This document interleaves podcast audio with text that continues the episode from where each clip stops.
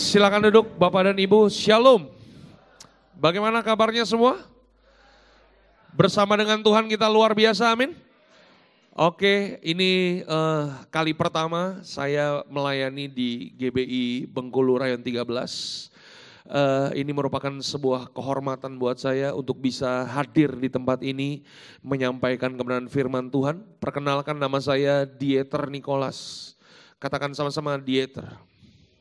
Ya, itu bukan nama orang Indonesia, itu nama orang Jerman ya.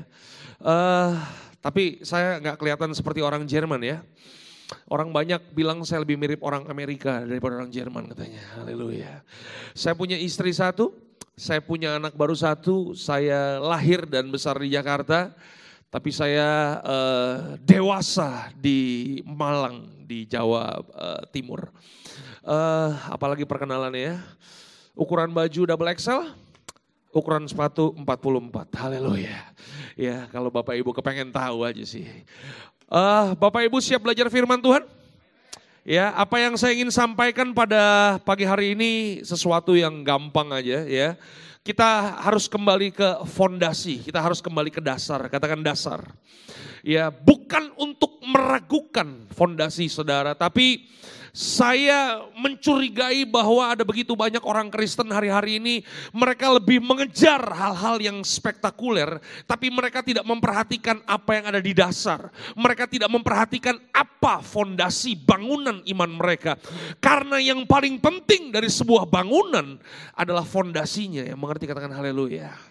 Ya, di mana fondasi saudara nggak kuat, di mana fondasi saudara nggak strong, nggak hebat, maka apa yang terjadi? Apa pun yang saudara bangun di atasnya nggak akan berarti apa-apa. Yang mengerti katakan haleluya. Ya, saudara pernah datang ke Jakarta? Yang pernah datang ke Jakarta boleh lambaikan tangannya. Ya, kalau saudara jalan dari Grogol ya mau ke arah uh, Sentul ya atau saudara mau ke arah Bandung lewat jalan tol dalam kota di sebelah kanan itu ada sebuah gedung yang sangat megah luar biasa di Jakarta bahkan dia gedung mungkin yang paling tinggi ya. Satu-satunya yang paling tinggi di daerah itu. Itu kalau saudara lihat dari jalan tol itu saudara akan lihat gedung itu seperti bangunan Roma. Begitu megah dan luar biasa. Tapi hari ini gedung itu tidak berpenghuni. Saudara tahu apa nama gedungnya? Namanya Menara Saidah. Ya, itu gedung megah banget ya, tapi tidak berpenghuni. Kenapa tidak berpenghuni? Karena begini, karena ternyata bangunan itu miring. Dan apa yang terjadi kalau bangunan itu miring? Maka lift nggak bisa dipakai pak. Ya, Saudara mau ya punya kantor di lantai 40 nggak ada liftnya? ya berarti saudara harus naik tangga darurat ya. Kira-kira apa yang terjadi kalau saudara naik ya ke lantai 40 pakai tangga darurat kira-kira apa yang terjadi? Yes. Betis saudara akan segede Talas Bogor ya kan. Enggak ada yang mau. Pertanyaan saya, kenapa gedung itu bisa miring Pak? Karena fondasinya. Ya kan. Di mana fondasi saudara nggak kuat, bangunan saudara miring. Coba tengok kanan, tengok kiri, lihat ada kemiringan nggak? Ya. Hari ini kita luruskan kembali supaya apa? Supaya kehidupan saudara bisa maksimal di dalam Tuhan. Yang mau belajar katakan amin. Iya, saya akan mulai dengan statement ini bahwa kekristenan itu berbeda dengan agama. Ya. Bahwa kekristenan itu bukan sebuah agama kan. Karena pada waktu Yesus datang ke dalam dunia ini, dia tidak pernah menawarkan sebuah agama yang namanya agama Kristen. Kalau saudara mempelajari Alkitab, kekristenan pertama kali muncul dalam Alkitab itu dalam kisah Rasul 11 ayat 26. Itu bukan dalam bentuk agama, tapi dalam bentuk gaya hidup. Jadi kekristenan itu berbeda jauh dengan yang namanya agama. Oleh sebab itu hari ini saudara harus mengeluarkan cara berpikir kekristenan. Saudara dari cara berpikir agama. Karena ada tabrakan keras antara kekristenan dengan agama. Salah satunya adalah begini. Tabrakan keras antara kekristenan dengan agama adalah agama selalu dimulai dari luar. Apa yang ada di luar itu mempengaruhi apa yang ada di dalam. Prinsip agama adalah outside in. Apa yang ada di luar mempengaruhi apa yang di dalam saudara. Itu agama. Saya mau nanya, di luar banyak agama nggak? Ah, masih ada orang di sini? Saya ulang, di luar banyak agama nggak? Saya mau nanya, menurut agama di luar sana, laki-laki yang disebut saleh itu kelihatan dari apanya? Hah? Iya, bajunya. Iya kan? Kalau bajunya warna putih, wah saleh. Kalau pakai batik agak kurang saleh. Kelihatan dari apanya lagi? Celananya, ya kan? Kalau celananya masih ngepas belum saleh, ya kan? Yang kelihatan mata kaki lebih saleh. Setuju gak? Kelihatan dari apanya lagi? Topinya. Pakai topi warna put, uh, warna hitam belum saleh ya. Yang putih lebih saleh. Kelihatan dari apanya? Wah, ya saudara bisa hitung lah semuanya. Betul gak sih? Tapi saya mau kasih tahu Pak, istrinya empat Pak. Halo? Betul gak sih? Karena agama itu selalu memperhatikan apa yang ada di luar. Karena menurut mereka apa yang ada di luar itu menentukan apa yang ada di dalam. Karena cara berpikir agama adalah apa yang ada di luar itu menentukan apa yang ada di dalam. Berbeda dengan kekristenan. Kekristenan itu bukan outside in. Kekristenan itu adalah inside out. Apa yang ada di dalam saudara itu mempengaruhi apa yang ada di luar saudara. Karena pada waktu saudara menerima Yesus sebagai Tuhan dan Juru Selamat, Tuhan mengubah bukan apa yang ada di luar saudara. Waktu saudara menerima dia sebagai Raja dan Juru Selamat dalam kehidupan saudara, Tuhan mengubah apa yang ada di dalam saudara. Setuju gak? Waktu saudara dibaptis, udah dibaptis, ada yang udah dibaptis sih mulai lambaikan tangannya. Udah dibaptis air ya. Ada yang terima mujizat, Puji Tuhan Pak Pendeta, saya sebelum dibaptis, ya kulit saya hitam, rambut keriting. Begitu pendeta baptis, saya dimasukin di air. Begitu saya dibangkitkan, puji Tuhan. Kulit saya yang hitam luntur, jadi putih, rambut lurus. Ada yang ada yang terima mujizat kayak begitu? Enggak. Yang hitam tetap hitam, yang putih tetap putih, yang rambut keriting tetap keriting, yang rambut lurus tetap lurus. Yang setuju katakan amin. Karena apa? Karena Tuhan tidak mengubah apa yang ada di luar saudara. Yang Tuhan ubah adalah yang di dalam saudara. Berarti begini, yang di dalam saudara ini penting. Makanya begini, seharusnya kita membawa, kita mengejar, kita mengusahakan untuk membangun bukan apa yang ada di luar kita. Seharusnya fokus kekristenan kita adalah membangun apa yang ada di dalam kita. Halo?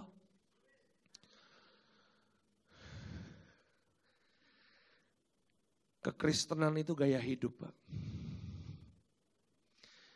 Yang lain hidup gaya.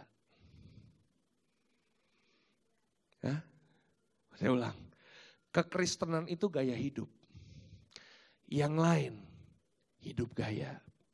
Katakan sebelah kanan sebelah itu beda itu. Iya, makanya jangan kebanyakan gaya. Iya kan? Halo? Yang setuju katakan amin. Itu dia.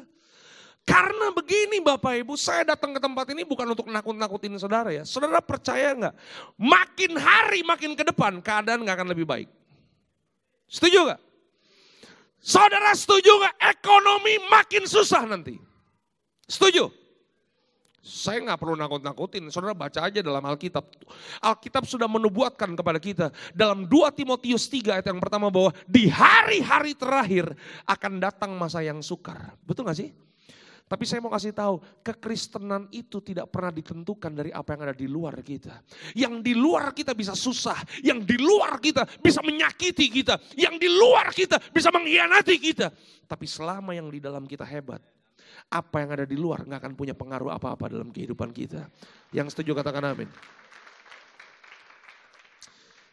Kita buka Alkitab kita. Dari tadi belum buka Alkitab ya. Nah, kita buka Alkitab. 2 Korintus 4 mulai dari ayat yang ke-8. Jadi ini adalah surat Paulus kepada jemaat di Korintus. Ya, apa yang Paulus tuliskan kepada jemaat di Korintus. Ayat yang ke-8, kita baca sama-sama. 1, 2, 3. Dalam segala hal kami ditindas. Namun tidak terjepit. Kami habis akal, namun tidak putus asa. Ayat yang sembilan katakan apa? Kami dianiaya, namun tidak ditinggalkan sendirian.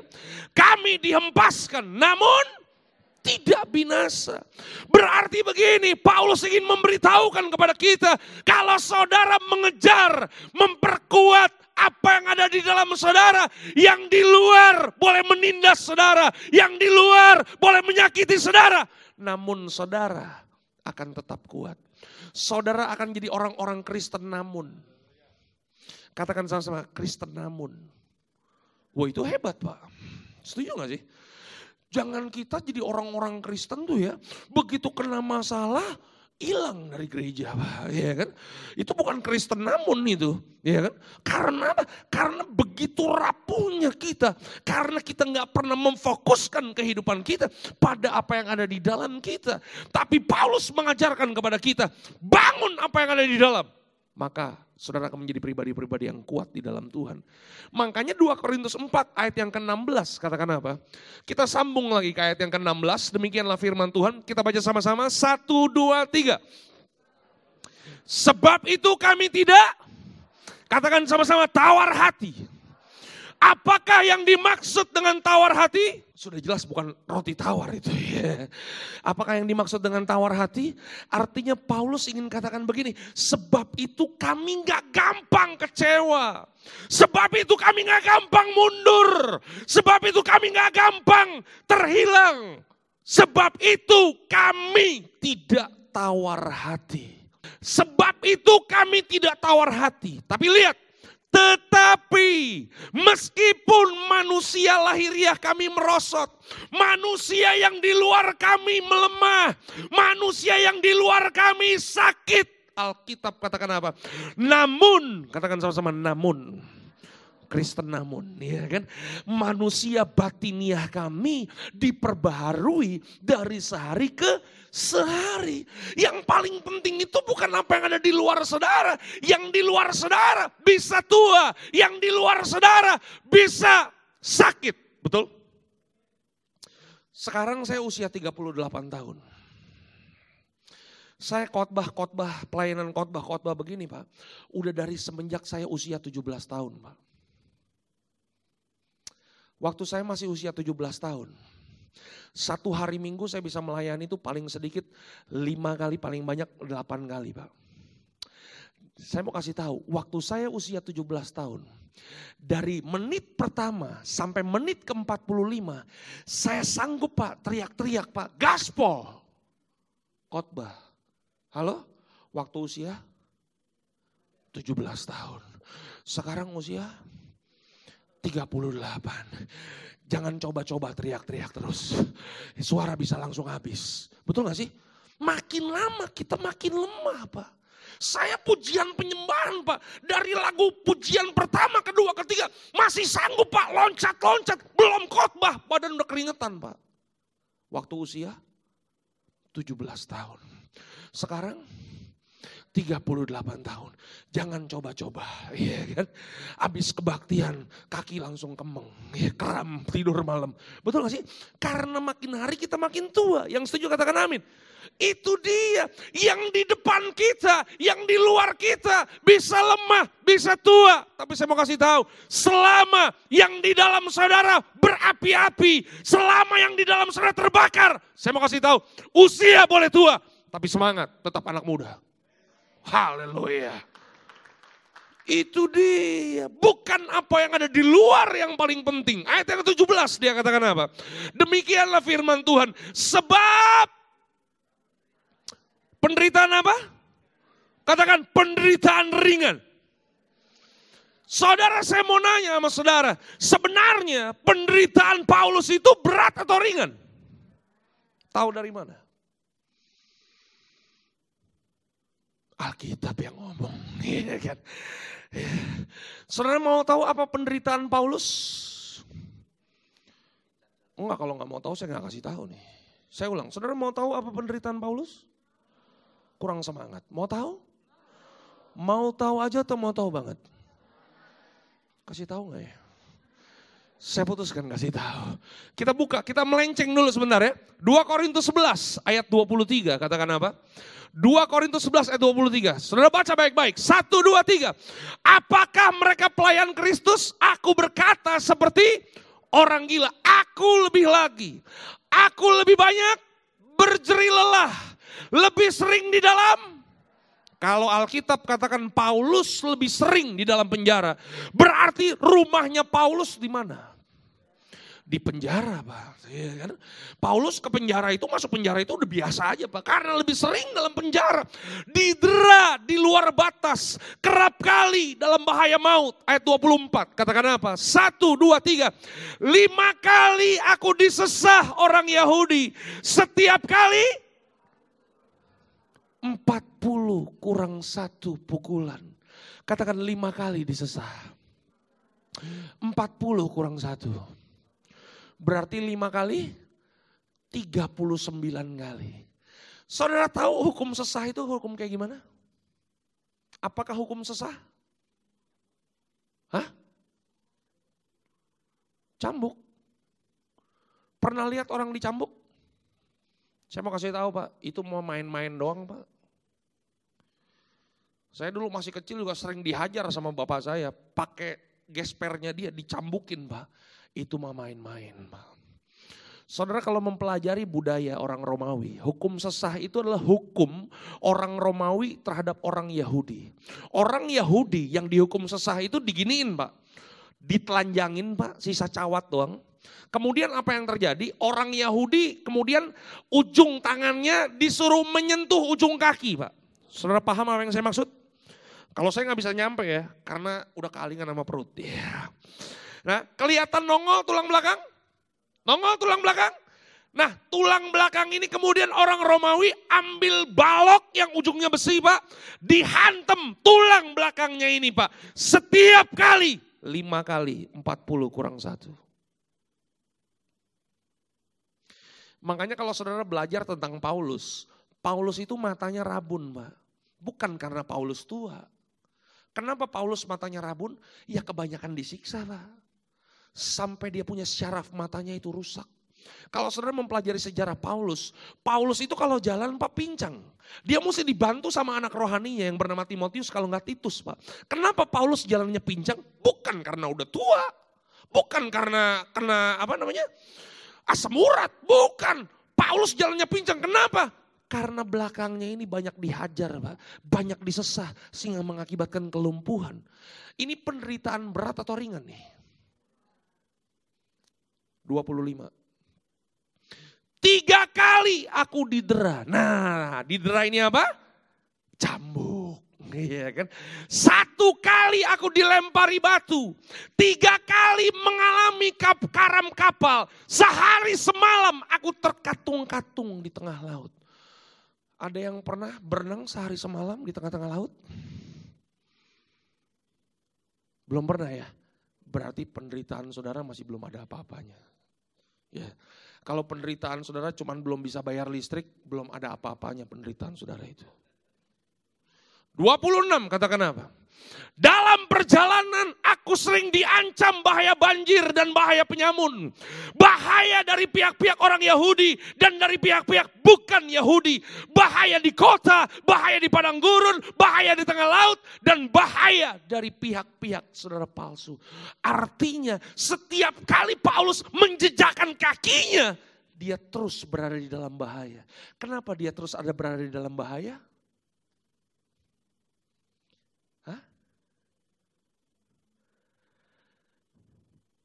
Karena tadinya Paulus itu orang Farisi kan. Setuju gak? Dia itu tukang aniaya orang Kristen kan. Betul gak sih? Saudara masih ingat itu? Dia tukang aniaya pak. Tapi suatu hari waktu perjalanan ke Damsik dia dibikin buta. Dia mengalami Tuhan, dia bertobat, betul? Betul? Kemudian dia, dia jadi penginjil, yang setuju katakan amin. Makanya apa yang terjadi waktu Paulus bertobat, Paulus itu jadi public enemy number one, Pak. Dia dikejar-kejar ingin dibunuh oleh orang-orang Yahudi sendiri, Pak. Makanya bahaya dalam segala hal. 27, masih ada nggak? Aku banyak berjeri lelah dan bekerja berat. Kerap kali aku tidak tidur, aku lapar dan dahaga. Kerap kali aku berpuasa.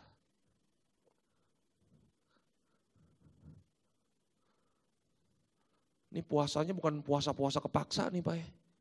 Ini puasanya memang udah karena udah gak ada makanan. Makanya mau gak mau dia puasa. Kedinginan dan tanpa pakaian. Berat atau ringan? Berat ya. Balik 2 Korintus 4 ayat 17. Sebab penderitaan apa? Ringan. Penderitaan Paulus berat atau ringan? Kenyataannya berat atau ringan? Berat. Tapi kenapa Paulus tulis sebab penderitaan ringan? Karena apa? Karena Paulus tahu Pak, bahwa semua penderitaan yang dia alami itu mengerjakan bagi kami kemuliaan kekal yang melebihi segala-galanya. Jauh lebih besar daripada penderitaan kami. Berarti begini, penderitaan yang Tuhan izinkan dalam kehidupan kita itu mengerjakan kemuliaan. Katakan mengerjakan kemuliaan. Pertanyaannya, apakah kemuliaan itu? Banyak orang memahami kemuliaan itu hanya sebatas tepuk tangan aja. Betul gak? Makanya banyak WL-WL kan suka ngomong begitu kan. Bapak Ibu mengalami kebaikan Tuhan hari ini? Amin. Mari kita berikan kemuliaan bagi Tuhan. Dan apa yang kita lakukan? Tepuk tangan. Masa kemuliaan cuma tepuk tangan? Ya, kemuliaan itu juga bukan sinar ya. Wih, Pendeta Dieter habis puasa 40 hari 40 malam. Setelah dia berpuasa wajahnya penuh kemuliaan. Kemuliaan itu bukan sinar. Kemuliaan itu juga bukan tepuk tangan. Apakah yang dimaksud dengan kemuliaan? Kemuliaan dalam bahasa Ibraninya Pak dipakai kata ini kabot. Katakan sama-sama kabot. Apakah pengertian kabot? Kabot punya pengertian bobot. Katakan bobot. Nah kalau saya ngomong bobot tidak ada hubungannya dengan berat badan ya kan? Artinya apa? Artinya begini, waktu Tuhan mengizinkan penderitaan terjadi dalam kehidupan kita, sebenarnya Tuhan sedang mengerjakan karakter ilahi, kualitas ilahi yang ada di dalam kehidupan kita. Inilah yang membuat penderitaan yang berat bisa terasa ringan. Karena apa? Karena begini, karena Paulus tahu apa pun yang dia alami, Tuhan mengerjakan apa yang ada di dalam dia. Yang setuju katakan amin. Makanya ayat 18 dia ngomong apa? Ayat 18 dia ngomong begini. Satu, dua, dua setengah. Dua, tiga perempat. Tiga, sebab kami tidak memperhatikan yang kelihatan. Melainkan yang tidak kelihatan. Karena yang kelihatan adalah sementara. Sedangkan yang tidak kelihatan adalah kekal. Bangun apa yang kekal yang di dalam saudara. Jangan bangun yang fana terus Pak. Ibu? Halo? Itu dia. Kadang-kadang kita lebih suka bangun apa yang ada di luar terus ya. Iya kan? Pakai baju bagus boleh gak? Boleh, terserah. Iya. Saudara pakai jam tangan mahal boleh gak? Boleh, terserah. Iya kan? Tapi begini, kalau saudara bangun apa yang ada di luar saudara, seharusnya apa yang ada di dalam saudara mesti lebih kuat lagi dong. Setuju gak? Itu dia Pak. Jangan sampai kita bangun apa yang ada di luar. Kita lupa dengan apa yang ada di dalam kita. Sehingga apa yang terjadi? Badai datang, hujan datang, banjir datang. Tergilas kita. Karena apa? Karena kita nggak pernah memperhatikan fondasi kehidupan kita.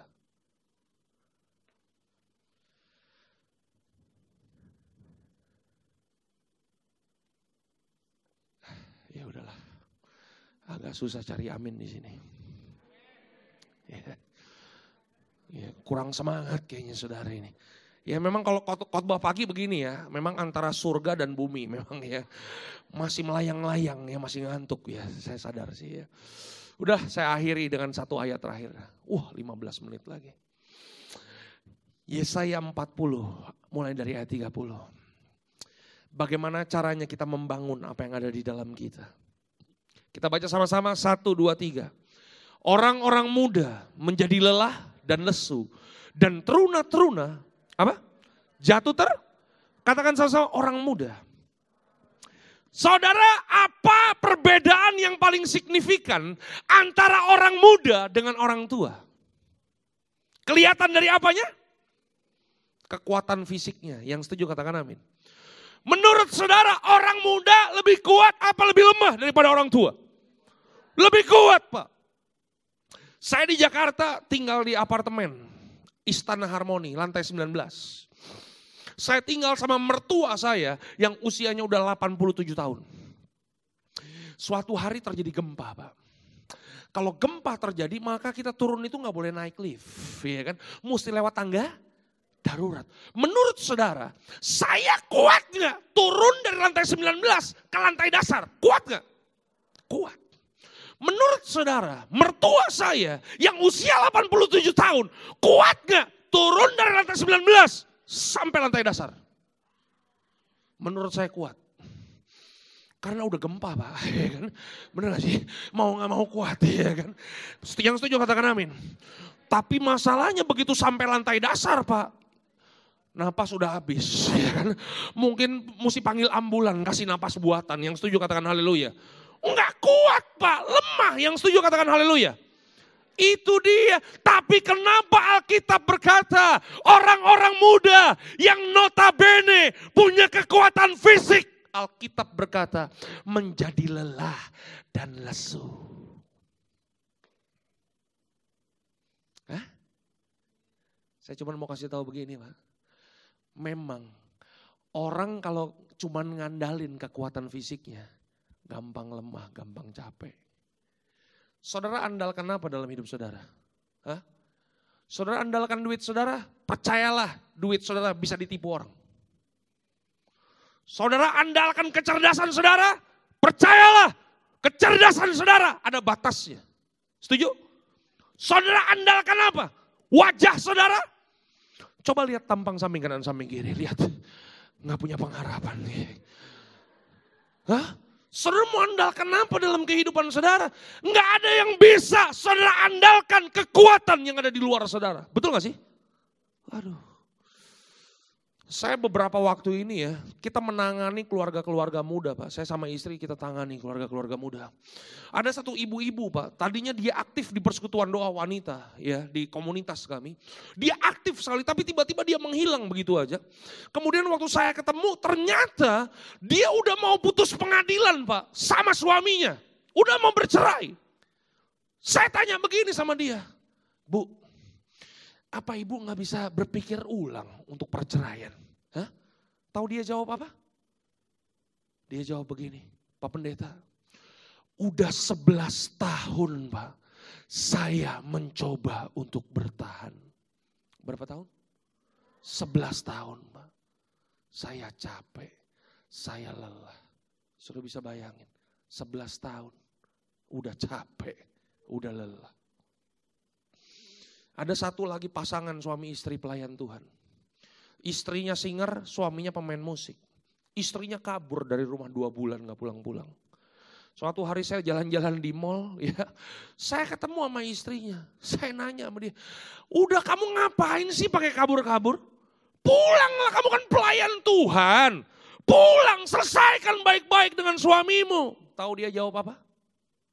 Saya nanya begini sama dia, kamu udah nikah udah berapa lama? Saya nikah baru enam tahun, Pak. Sudah lihat? Nikah baru enam tahun, udah capek, udah lelah. Coba lihat samping kanan, samping kiri yang pernikahannya udah 25 tahun. Lihat capeknya. Baru enam tahun capek. Ya kan? Gimana yang udah 30 tahun nikah? Bongkok kali. Halo? Betul gak? Saudara saya mau kasih tahu. Kalau saudara jalan kaki dari gereja, saudara jalan sampai bandara Fatmawati Soekarno. Saudara jalan kaki. Ya. Saudara capek, wajar. Setuju? Tapi kalau saudara jalan kaki dari sini ke bandara, baru turun, baru turun.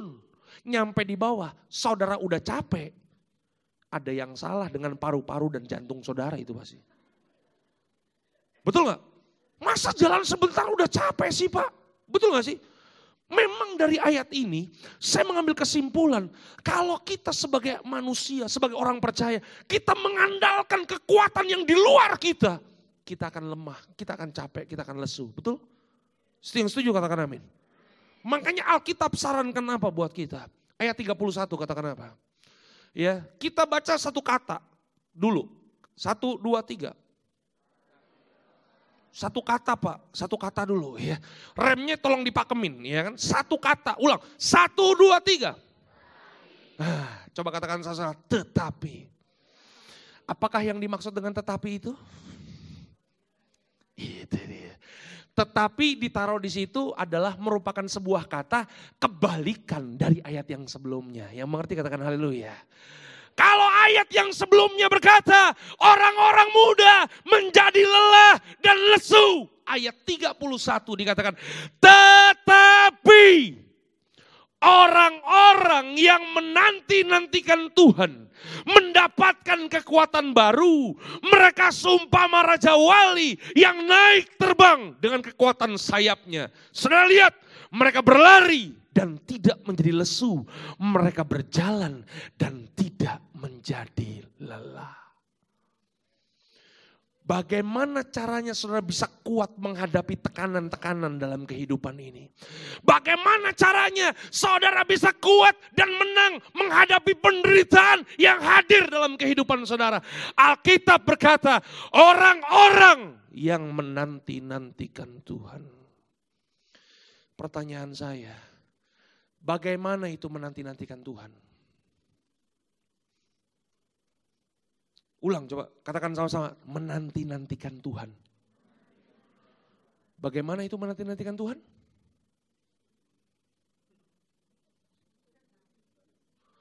Tuhan mana nih? Itu bukan menanti-nantikan Tuhan itu. Itu menanti-nantikan Gojek. Gojek mana nggak datang-datang nih? Itu menanti-nantikan Gojek namanya ya kan? Katakan sama-sama menanti-nantikan Tuhan. Dalam bahasa aslinya dikatakan begini, tetapi orang-orang yang mengikatkan diri kepada Tuhan akan mendapatkan kekuatan baru. Atau yang lebih ekstrim lagi dikatakan begini. Tetapi orang-orang yang melilitkan dirinya kepada Tuhan. Dia akan mendapatkan kekuatan baru. Mereka akan seumpama Raja Wali. Yang naik terbang dengan kekuatan sayapnya. Mereka berlari tidak menjadi lelah. Mereka berjalan tidak menjadi lesu. Yang setuju katakan amin. Pertanyaannya hari ini. Dengan siapa saudara melilitkan diri saudara. Kalau saudara melilitkan diri saudara, saudara hanya mengandalkan orang-orang di sekitar saudara, makanya nggak heran saudara jadi lemah dan lesu. Halo? Kenapa Alkitab pakai burung Raja Wali Pak? Tapi kalau saudara perhatikan, kenapa Alkitab pakai burung Raja Wali? Karena burung Raja Wali, sekalipun namanya nggak rohani, tapi kelakuannya sangat rohani. Mau badai, mau hujan, mau angin kenceng.